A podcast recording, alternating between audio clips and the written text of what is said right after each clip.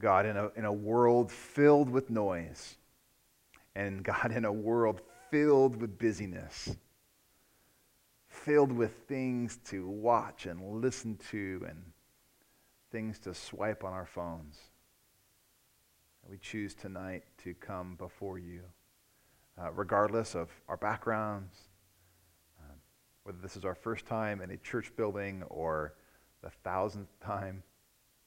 Uh, we don't want just dead routine, sing a few songs, read a few verses, and go home. God, we want to know you. We want to experience you. Uh, we want to listen to your voice. We believe you are here. We believe you are good. we believe that you are at work this very moment. And that, Jesus, you have done everything necessary to open up and connect heaven and earth tonight. So, would you make, Lord, this space a holy ground? May you set it apart that we would know and hear from you tonight. I pray this in the name of Jesus, our Savior. Amen. So, one of the perks of my job is to have the honor to officiate weddings. And over the past 23 years of pastoral life for me, I went and counted it up. I've done roughly 75 weddings uh, and had a husband and a wife say I do to each other. That's a lot of premarital counseling and a lot of rehearsal dinners and a lot of wedding cake over the years. But among the pomp and circumstance of weddings, I'm not sure if you love weddings or hate weddings, uh, but at the core of them, uh, you get down to this moment, you get down to this time uh, at the heart of the ceremony where there's this exchange of vows. Right? If you boil it all down, people do weddings different ways, different times in our country, but uh, here's something that is really important. It matters in a wedding, and it's, it's the vows. The vows matter. It's, it's this time when the bride and the groom declare their, their verbal covenant vow to become one in the sight of God and others. So, no matter how good the music, or how lousy the music, or how good the dresses, or lousy the dresses, or how good the food or allows you the food is after in the party, uh, this is really important in, in a wedding. It's when these two people become one flesh in the sight of God. And their vows, as they share this with one another, their vows are in many ways the way that they publicly count the cost of what they're getting into. Now, because this moment is, is so significant, I often, typically, I don't encourage couples to write their own vows. Uh, in, in some cases, I have let that happen for the sake of self expression, but I usually end up regretting it like one particular wedding that is forever seared into my mind when uh, we came to that point in the ceremony and the bride pulled out her handwritten vows and she proceeded to look at her soon to be husband and she said to him, My love for you is like diarrhea. I just can't hold it in. And like I had this out of body experience going, What is happening? What, what, you just said that out loud in a wedding in this like holy moment. Like, you're, are you kidding me? So, normally vows don't sound like that. If we can put this up on the screen. Usually there's some version, give or take, like this that happens. I, whatever, take you to be my wedded wife, husband, to have and to hold from this day forward, for better, for worse, for richer, for poorer, in sickness and in health, to love and to cherish till death do us part. According, again, this varies, but according to God's holy ordinance, and thereto I pledge you my faith. Um, you guys have heard this before, though, right? right? For better, for worse, for richer, for poorer, in sickness and in health, to love and to cherish till death do us part. I would venture to say that there are millions of bride and grooms in the U.S. that have spoken those words or something similar to those words.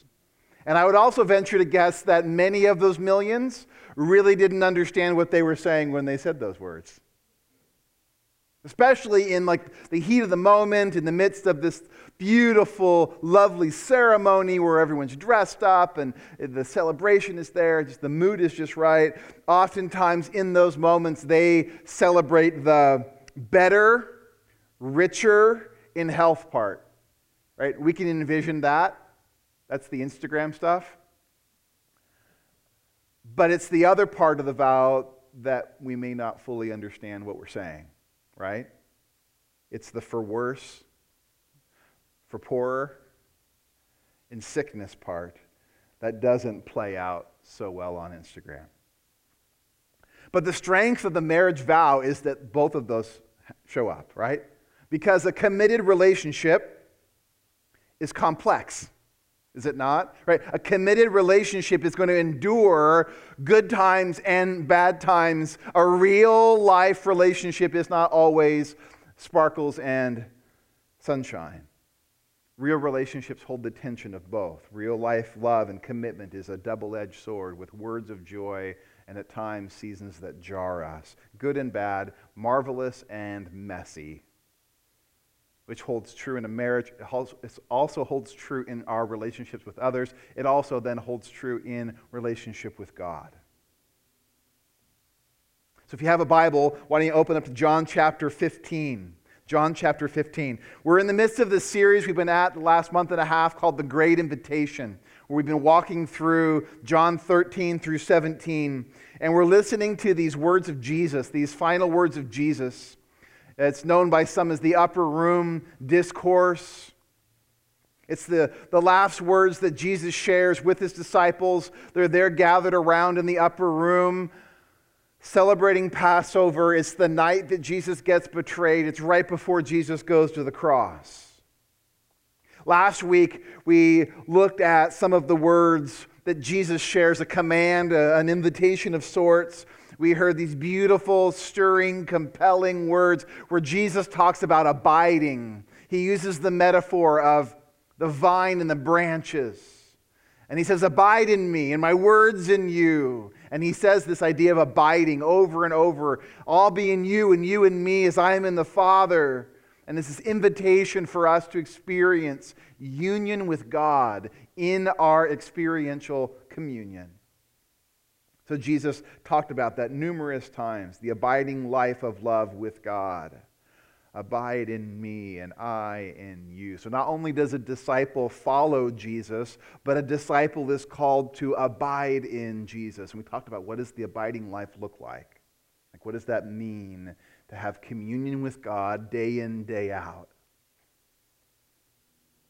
But here's the thing that we have to keep in mind regarding abiding or the abiding life is that in this union communion conversation, don't miss this. It's not one dimensional or one sided, in that it's not narrow or limited just to me. As we abide in Jesus, we also engage with others and we have a relationship with the world. So today, John chapter 15, as we continue on, we find as Jesus continues the upper room discourse, he drops some really good, good news, bad news. good news, kind of tension with something that's hard, kind of a, a tough pill to swallow. To use kind of the, the vow analogy, last week was to talk about the better, richer, in health part of what it means to abide with Christ, to have uh, our lives connected uh, and have a lifeline to God Himself. I'm going to say this part as we go into John 15. He talks about the other half. He talks about the for worse, the for poorer, and in sickness part.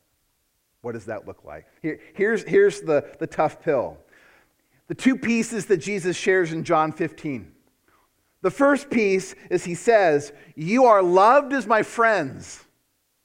I'm like, that's good news. That is great. You are loved as my friends, and he says, you will be hated by the world. Listen to this John 15, verse 12. Again, this is Jesus speaking. He says, This is my commandment that you love one another as I have loved you. Greater love has no one than this, that someone lay down his life for his friends. You are my friends if you do what I command you. And no longer do I call you servants, for the servant does not know what his master is doing. But I have called you friends. For all that I have heard from my Father, I have made known to you. You did not choose me, But I chose you and appointed you that you should go and bear fruit, and that your fruit should abide, so that whatever you ask the Father in my name, he may give it to you. These things I command you, so that you will love one another. Man, that is rich. That is beautiful. Jesus reminds his disciples and maybe even instructs them in a new way here and tells them, You're loved as my friends. Like, add that to the list of mind boggling statements from Jesus. Jesus has not only in, invited us to be followers, though we are followers of Jesus, and he hasn't just invited us to be abiding in him, though we are to abide in Christ. He also says here, I call you my friends. Jesus himself says to his disciples, You're my friends. Friendship, in some ways, is a lost and dying art, is it not? Like in our culture, many of us are, are familiar with familial love.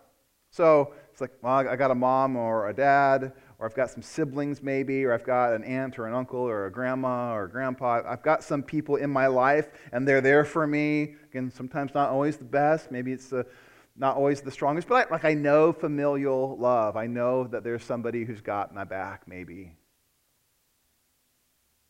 And then also in our culture, we are saturated with sexual love, the promise and the allure of sexual love. But this is something even different Jesus is talking about here. Love that shows up different than just the familial, and love that's different than just the sexual. And he talks about friendship. And I love how Jesus describes this. Listen to this train of thought. Verse 13, Jesus explains this great expression of love. It is a love that is willing to lay down one's life for friends. It's the ultimate selflessness, it's the ultimate self sacrifice, it's the willingness to put the needs of the other over your own. And Jesus, in this scene, in this moment, he knows that he is really only hours away from dying. He's only hours away from showing this friendship to these people. And he says, You're my friends, and I'm going to lay down my life for you. And, and again, they have not done everything perfectly to earn this, right? This is amidst betrayal. Judas just left. This is coming up close to the time of denial, where even Peter will deny Jesus multiple times. But Jesus willingly goes to the cross, and he will be nailed to a tree. And even while he is nailed to the tree, he will forgive them. And he says from the cross, Father, forgive them, for they don't know what they're doing. Greater love has no one than this, than to lay down your life for friends. Do you know that kind of friendship? You may have a great friend. My guess is very few of us have buddies, friends that would go to that point to lay down your life. Jesus says, I'll do that for you. And then in verse 15, he explains that the mystery of friendship, which is when you let someone in to the depth of, of hidden knowledge. He says, I, I no longer call you servants, but a servant doesn't know what a master is doing, so I'm not going to call you servants. I've called you friends because now you're in the know. You're not left in the dark like a servant would trying to figure out what's happening. Because Jesus talks about here that he's going to share what the Father has shared with him, and he's going to pass that on to them. It's a, it's a revealing kind of friendship, not a concealing friendship.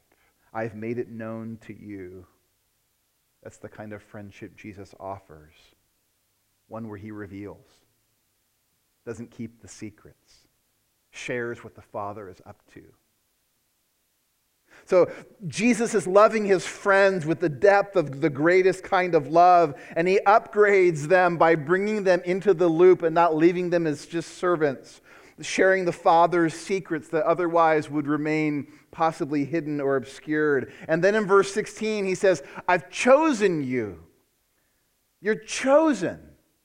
You did not choose me, I have chosen you. Which again sounds odd because you go like, well, I just read, like I read the Bible before where Jesus said, hey, come follow me, and they chose to follow him. But Jesus says, actually, what's going on here is that I have chosen you.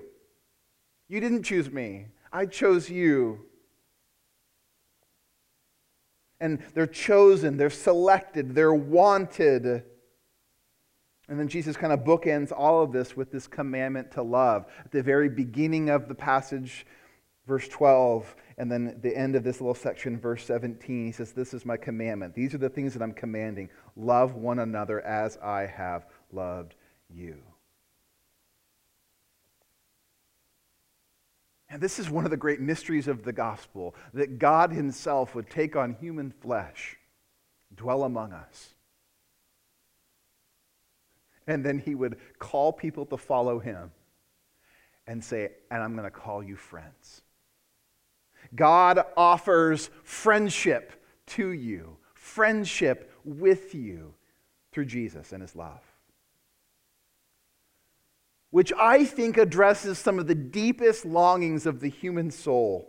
It addresses some of our deepest wounds and our deepest fears. Because I think if you get past the facade and the charades and what we all put on as a mask on the outside, deep down, we all are asking these questions Am I worthy of love? Am I, am I worth it?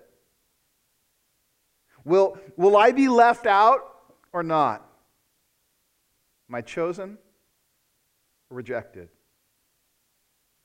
Will I be pursued or left to do this thing on my own? And Jesus, again, sitting with this group of disciples, extends the warm welcome of the Father. Next slide. Jesus says, You're my friends. I will show you friendship through sacrificial love. Uh, greater love has no one than this, and to lay down his life for his friends, and I'm going to do that very thing for you. You're my friends. I'll die for you. Uh, you're my friends. I'm going to show you the intimacy of the hidden life. I'm not going to keep you in the dark. I'm going to let you in to what God is up to. And you're my friends. I have chosen you. You're not going to be left like at the recess playground wondering, was someone going to pick me to be on their team? Jesus says, You're my friends. I have loved you. I will die for you. I have let you into the secret place of the Father's heart. I choose you to be my friends. And that is, I don't know about you, that's just staggering to me. That God in Christ would offer that to humanity. For some, I think it feels too good to be true, and we don't understand the offer of friendship with God. You're loved, chosen, worthy of his death even amidst your faults and your failures. It's not something that you earn, it's not something that you deserve. God in Christ offers you friendship. Like, sounds good. Sounds great. It's a move by faith in Jesus to believe, to repent and turn and receive from Him this love. But there's more that Jesus adds to this. And he says, You are loved as my friends. And he goes on to say, then, you will be hated by the world. Which, again, that's, that's hard. You'll be hated by the world. So that a choice to follow Jesus, a choice to receive him by faith, is a choice to be in union with Father, Son, and Spirit, to be a friend of God, to have the ability to abide in Him, and it's also a choice, Jesus' words, to be hated by the world.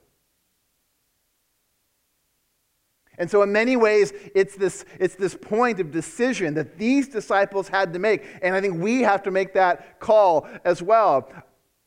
Am I willing to count the cost of this? What am I getting into if I say yes to Jesus? Because it's not like a salad bar or a buffet. Take a little bit of this, a little, a little bit of that. That's disgusting. Nope, don't want that. It's not a pick or choose kind of thing, it's both. Our union with Jesus includes it all his love as his friends and a definitive stance toward the world. Look at the next section here, Verse 18. Jesus is continuing his thought. He says, If the world hates you, know that it has hated me before it hated you. If you were of the world, the world would love you as its own. But because you're not of the world, but I chose you out of the world, therefore the world hates you.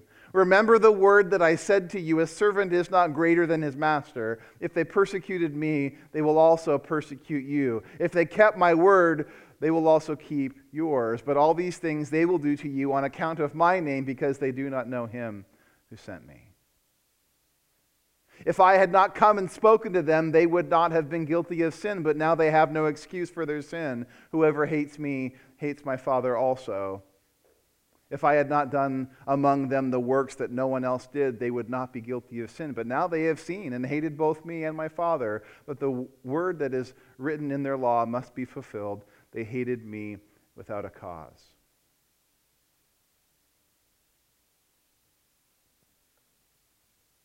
Again, Jesus is pretty explicit here that friendship with Jesus will involve a distinctive response from the world. That a yes to Jesus in friendship is to say no to the world, or as uh, Jesus' brother James put it in James 4 and 5 that friendship with the world is enmity or division or strife with God. Whoever wishes to be a friend of the world makes himself an enemy of God.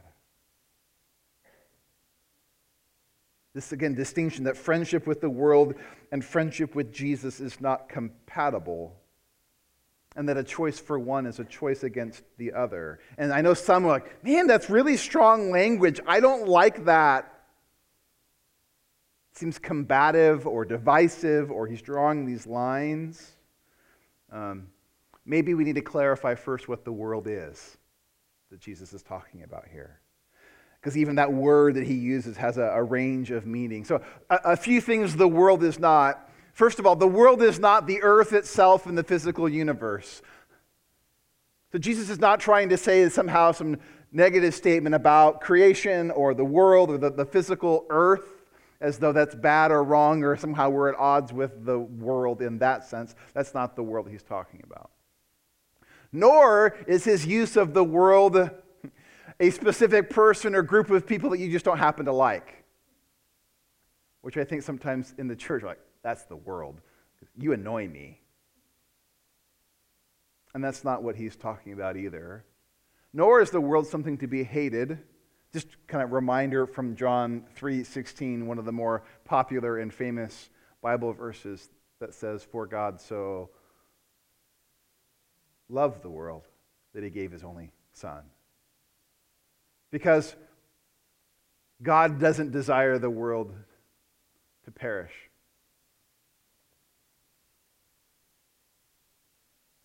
So, if that is what the world is not, what is the world that God desires to be saved? Go to the next slide.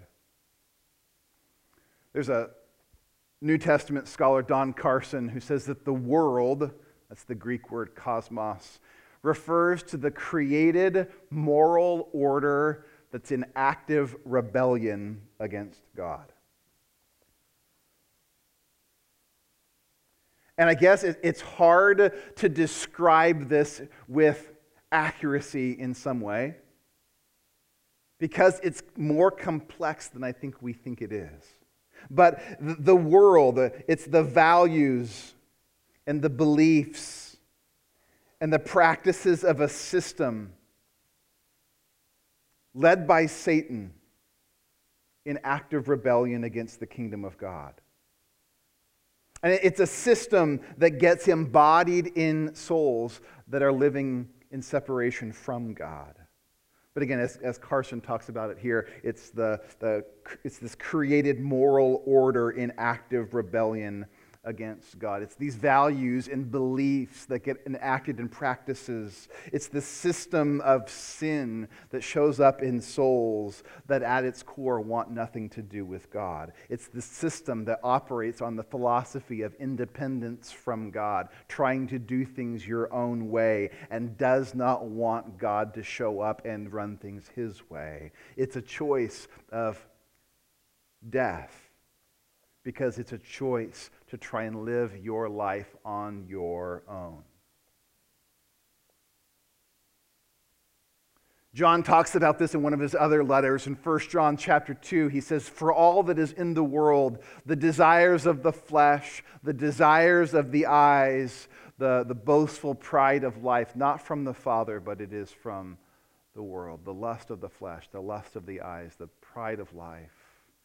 It's all the stuff that is in the world, that is this created moral order that is running in active rebellion against God. Which again, I think is why Jesus unpacks this.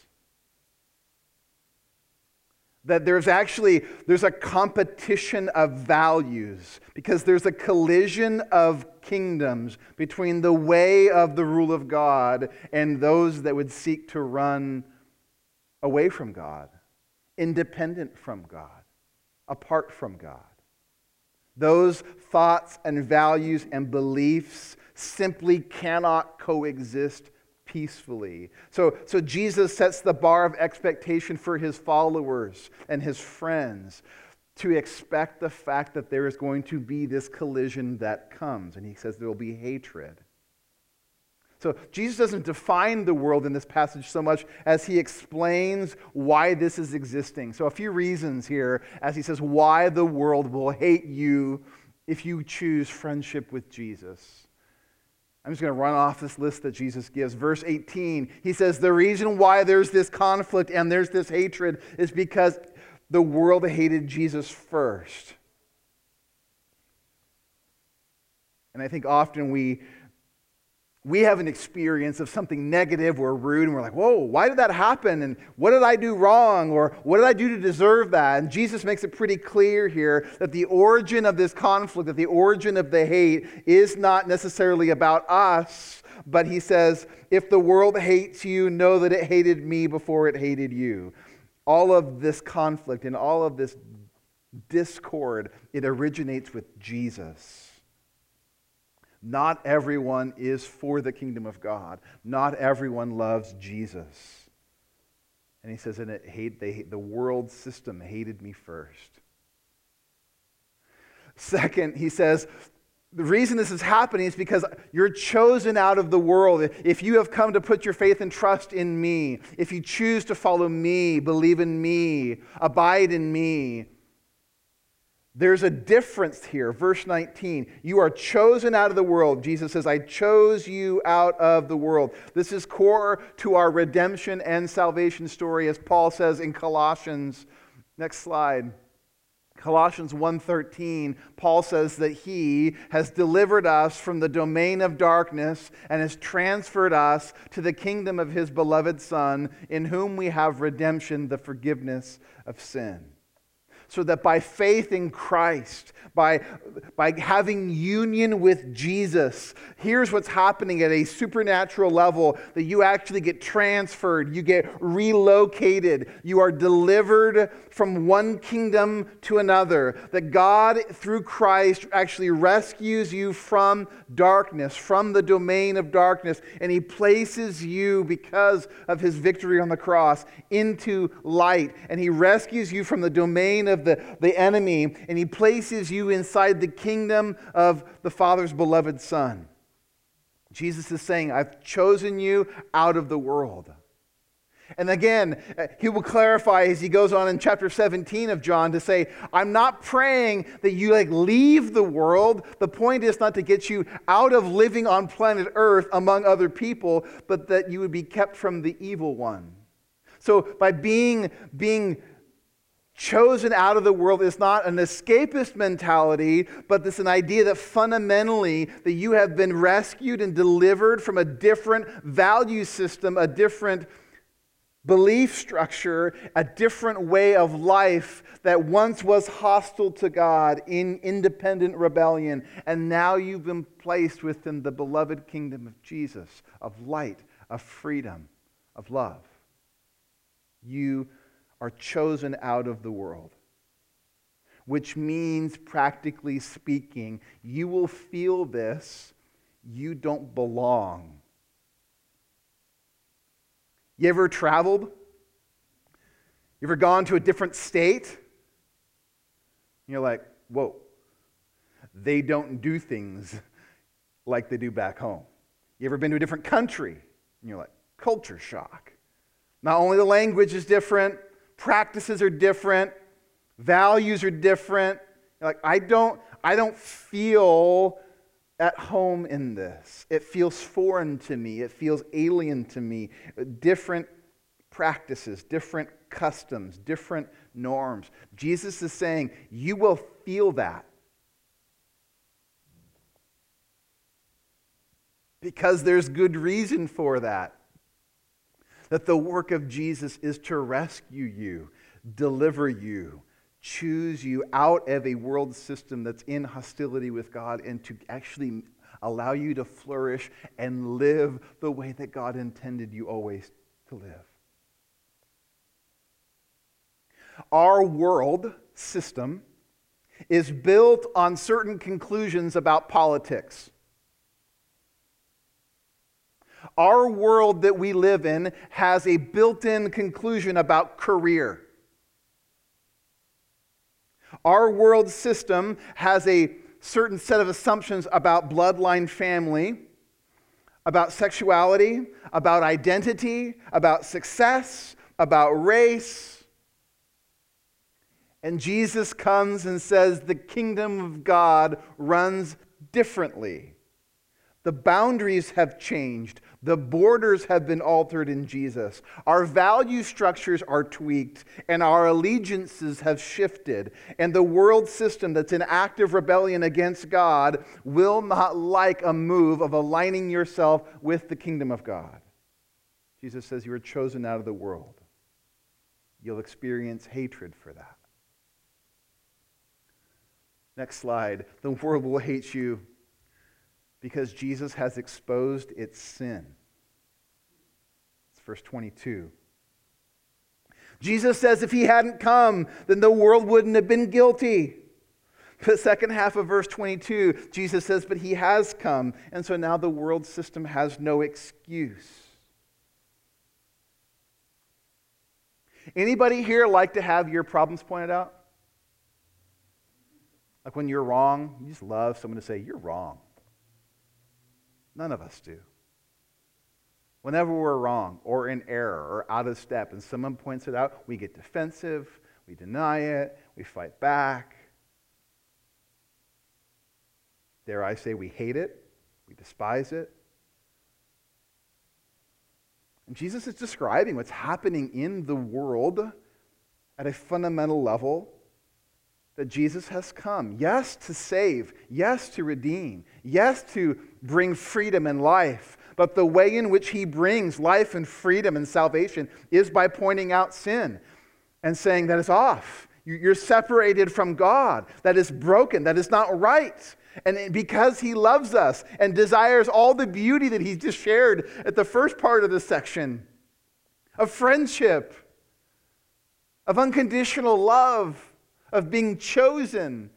Because of all of that existing, Jesus has come to point out sin and say, that's not right, that is off. And He alone has the authority to do so because He is God. And this is not just religion. And that's a point that needs to be made. Jesus comes confronting religious systems, pointing out the sin in religion. And that got a really strong reaction that led him to be killed. Jesus is hated for exposing sin, and the world hated Jesus first. And Jesus has called us to follow him, to be called out of the world. And number four, he then says, and you're not going to experience it any differently than I did because a servant isn't greater than the master. So if the master experiences that kind of reaction, that's what you're going to expect too. It's the way the master and servant thing works. So Jesus and his kingdom are different. And he's providing different answers than the world would give, different values than the world would give, different vision of life than even religion would give. He comes with an upside down kingdom. And the world does hate that. Maybe caveat number two, though.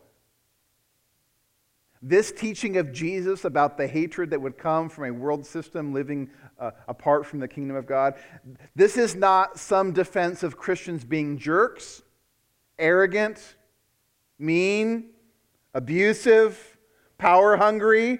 And then, in response to our mean, jerk, power hungry response, getting hatred, like, see, the world hates us. Like, no, that was rude.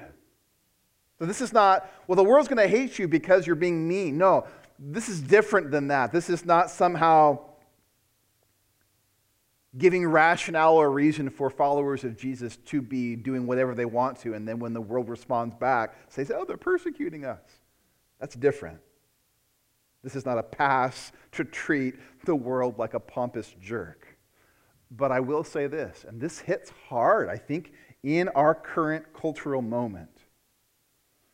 If you and as you stand for the kingdom of God above all, and you seek to follow the way of Jesus, and you see the way that Jesus plays this out in all the parts of our lives, because Jesus, as Savior, as the, the Lord that He claims to be, He claims every part of the domain of this world and every domain of your life. There's not a part of your life that He won't put His finger on. And if you try to adopt his view on human sexuality, and you take seriously his call to love your neighbor as yourself, and if you take seriously what he says about loving your enemies, and if you seek to stand for biblical justice, and you stand in the place to fight for the stranger and the poor. And you seek to live a life of hospitality, of loving the stranger, generosity to those in poverty. And you seek to defend life truly from womb to tomb and submit to the authority of God and you seek to stand underneath truth, with Jesus being the way, the truth, and the life. And you speak to, seek to live out the gospel of the kingdom to those that don't want to submit to the ways of God. I will tell you, you will get a reaction. And the world will hate you. And that will come from both the religious and the irreligious because Jesus comes offering a third way that doesn't fit our categories of religious, irreligious, left, right. Jesus comes offering a third way. And it won't be a mild response. So, this is a serious, sober word that Jesus gives. But it's the beauty of the vow for us to count the cost of friendship with Jesus. This isn't just believe something so that something after you die takes place. This has real implications for the here and the now. I was listening to a podcast this week which was talking about the surprising gift of COVID. And I, I don't use that phrase to diminish just the pain of death and suffering and loss that's been the last two years for our world. Uh, but, but, dealing with the cards that we have been dealt, he was making this observation that, that, that the hidden gift of COVID, the hidden gift of this pandemic has been this that COVID has been a crippling blow to convenient consumer cultural Christianity, which is actually a good thing. Painful, but it has been a blow to convenient consumer cultural Christianity. And it's made people have to rethink a lot. It's made people rethink what does it mean to follow Jesus? What does it mean to be part of a church? What does it mean to pursue the kingdom of God? and those that have just done it for cultural convenient reasons, like, oh, we just kind of, that's what we do on Sundays. We just kind of go to church. And that's less so in the Northwest, but there's still part of that that rings even here in the Northwest. Many in that camp have said, yeah, I, I don't think so. And have had to reconsider a lot. Here's how Jesus ends this section. He brings it back to the Holy Spirit. He says, But when the Helper comes, whom I will send to you from the Father, the Spirit of truth, who proceeds from the Father, he will bear witness about me. And you also will bear witness because you have been with me from the beginning. And so he talks about the fact that the Holy Spirit is going to be given the Spirit of truth, the helper, the paraclete.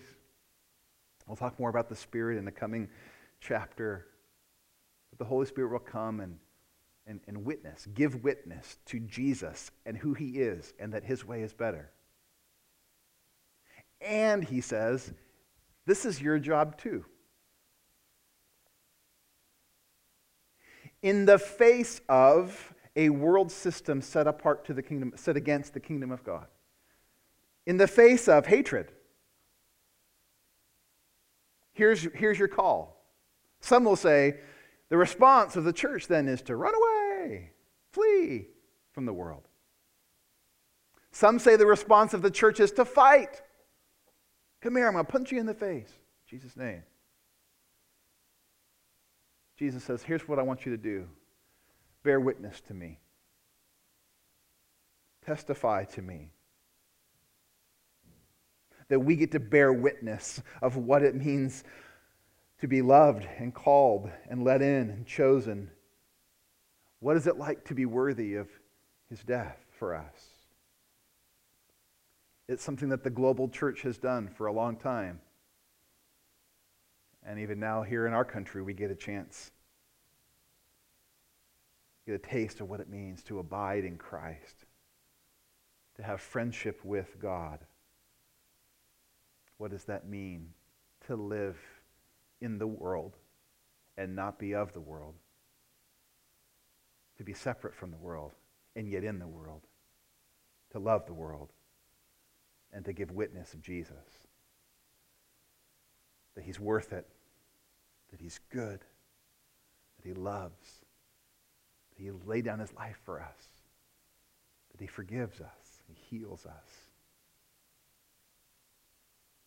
Because there really isn't any such thing as convenient Christianity. And there really isn't any such thing as kind of a riding the fence thing. Kind of, sort of, maybe. Jesus wants a, a yes, which has a thousand no's attached to it as well. And as Jesus says, the world will hate you, persecute you, and as some around the world have experienced, maybe even kill you. But then Jesus also says, Cheer up, I've overcome the world. And you're appointed to love one another, right? That's what he kept saying. Love one another. Love one another. As you've received my love, that kind of friendship, now you get to extend it. You're appointed to bear fruit. You're appointed to testify, to give witness to how Jesus' love makes all the difference. And I believe that as we learn to abide in Him and be friends with Jesus, that actually, again, in this season, God is doing a good thing, a good work, renewing His church.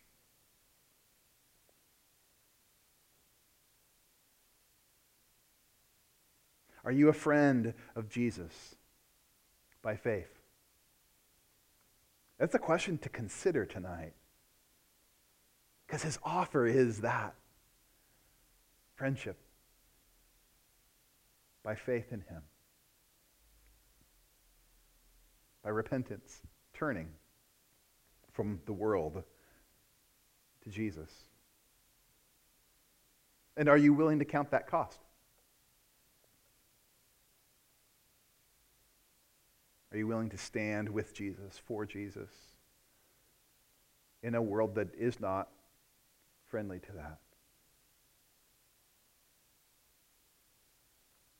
Let's pray.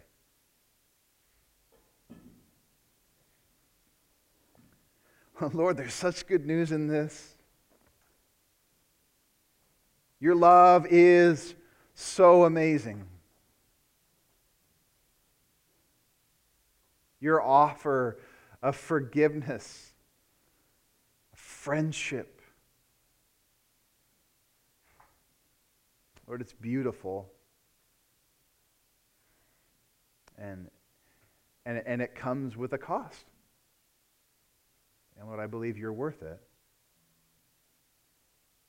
So, Jesus, I pray that you would give us imagination, that you would give us faith to walk with you, to abide in you, and to see what abiding with you looks like in all the dimensions of our life.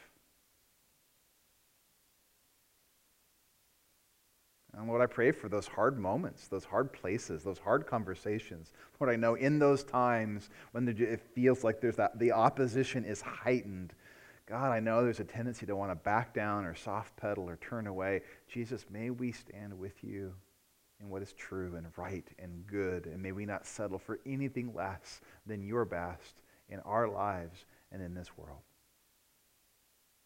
So, God, help us, heal us.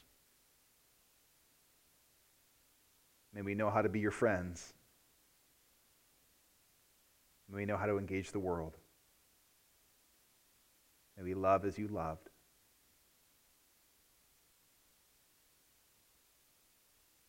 I pray this in Jesus' name. Amen.